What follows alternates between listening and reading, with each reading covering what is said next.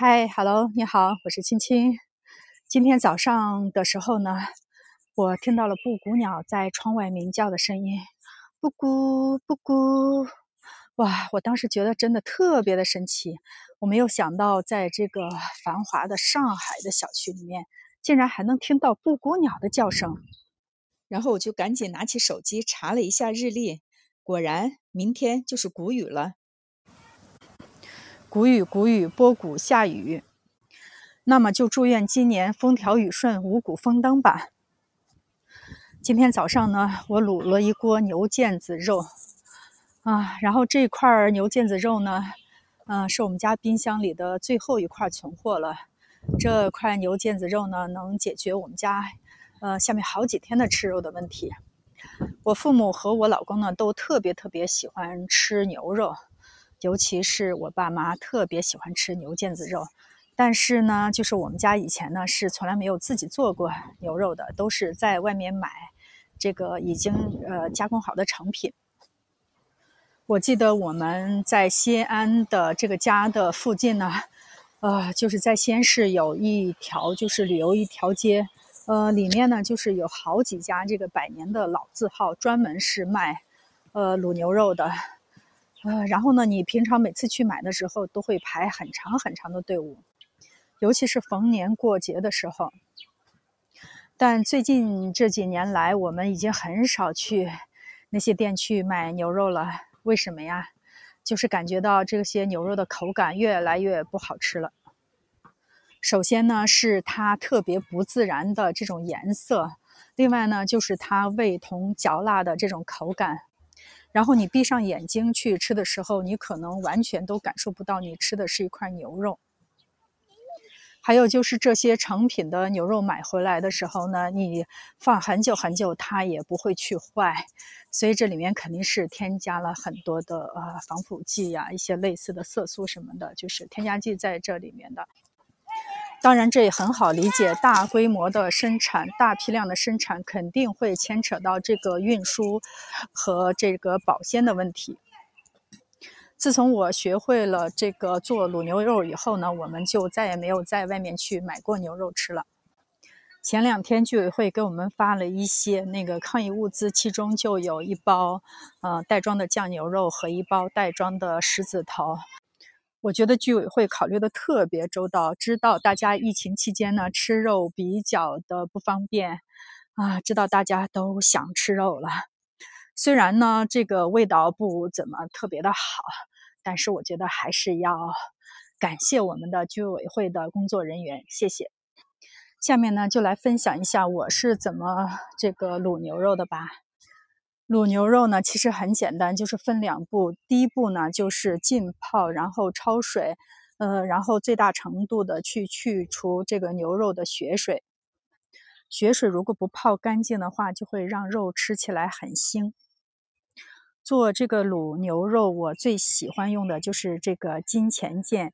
金钱腱呢，是牛的小腿上呃一块很完整的这种腱子肉。它呢是被一块筋膜紧紧地包裹住的。呃，如果说你是要煮这个金钱腱的话，那么最好是用刀把这个金钱腱对半儿分开，然后再把它放在水里去泡。那么泡血水建议呢是呃尽量是泡半个小时以上吧，中间呢要多换几次水。然后下一步呢就是给牛肉焯水。嗯，把牛肉放在冷水里，然后呢，就是开火，等水开了以后呢，撇去呃浮在表面上的那层浮沫。牛肉焯好水以后呢，就把牛肉先冲洗干净，然后再重新起一锅水，等水烧开了以后呢，把这个牛肉放进去。然后慢火煮个大概就是个一个半小时左右吧，我觉得就应该已经能全部熟透、熟烂了。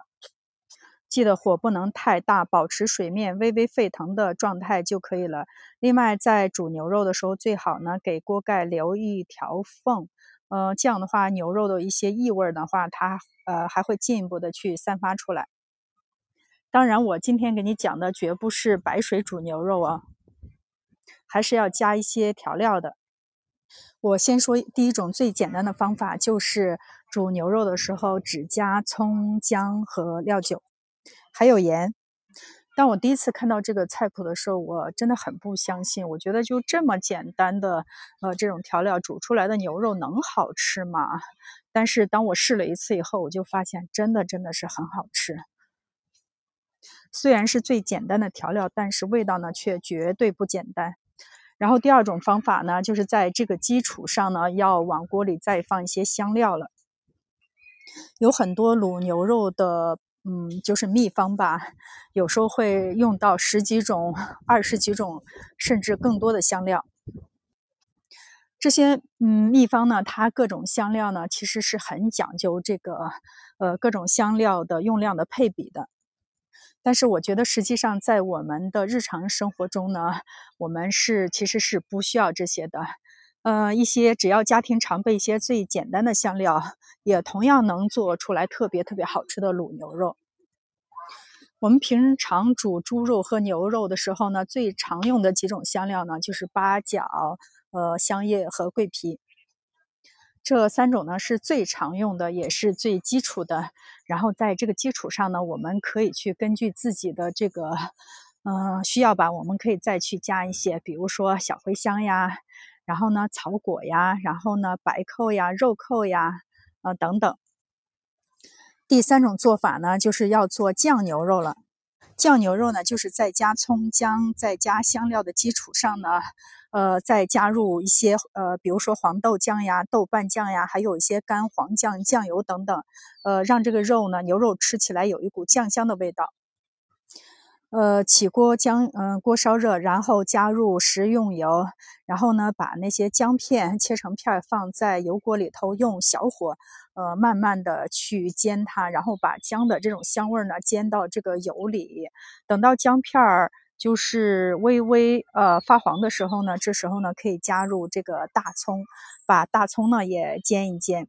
嗯，然后呢，再进一步呢，就把这个各种的酱啊，比如说干黄酱呀、黄豆酱这些的，就是加入到这个油锅里呢，呃，用小火，一定要用非常非常小的这种小火去慢慢的去，慢慢的去炒它，把这个酱的酱香味呢炒到这个呃油里，同时呢，就是有一些酱它可能会有一些酸味儿，就是把这个酱的这个酸味儿再把它啊炒出来，让它挥发掉。炒酱的时候呢，油要稍微放的多一点，因为有些酱呢它是特别吸油的。然后就把熬好的酱汁儿呢，然后倒在这个锅里，和香料、葱姜、牛肉一起煮。然后你可以尝一下汤汁的味道。呃，如果觉得呃味道太淡的话，可以再加一些酱油。卤牛肉的时候，盐的用量呢，一定要加到那种你尝起来那个汤汁儿明显的特别的咸的时候才行。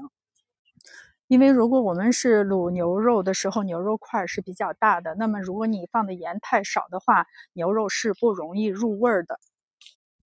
牛肉卤好了以后呢，把锅里所有的调料全部都捞出来，然后让牛肉呢在汤汁里面浸泡着，然后等这个汤汁凉了以后呢。就把牛肉捞出来，放到冰箱里去冷藏保存。牛肉刚煮出来的时候呢，它用刀切的话是呃是比较松软的，不能切成那种很薄的片儿。但是如果放在冰箱里冷藏了以后呢，你再拿出来的话，就很容易能切成那种非常非常薄的薄片儿了。然后现在最关键的一步来了，放凉了的卤汁呢，可以把它装在这个硅胶密封袋里，然后放到冰箱里去冷冻。这个呢就是老汤了。下次呢，我们就会把这个老汤拿出来继续去卤牛肉，然后再添加一些香料或者是这种呃酱料。这个老汤呢，可以去卤牛肉，也可以去卤猪肉，也可以卤卤鸡肉。但是羊肉呢，不要用这个卤汁。随着不断的循环使用，那么这个老汤的味道呢，就会越来越浓，呃，卤出来的味道呢，就会越来越好。牛肉卤好了以后呢，我们可以用它来做呃凉拌牛肉，可以用它来做牛肉面。总之就是想怎么吃就怎么吃吧。明天呢，我会给大家介绍一款万能调料汁儿。这个调料汁儿呢，不仅可以凉拌牛肉，还可以有很多其他的用途。明天接着来听吧。我是青青，欢迎订阅《亲爱的厨房》。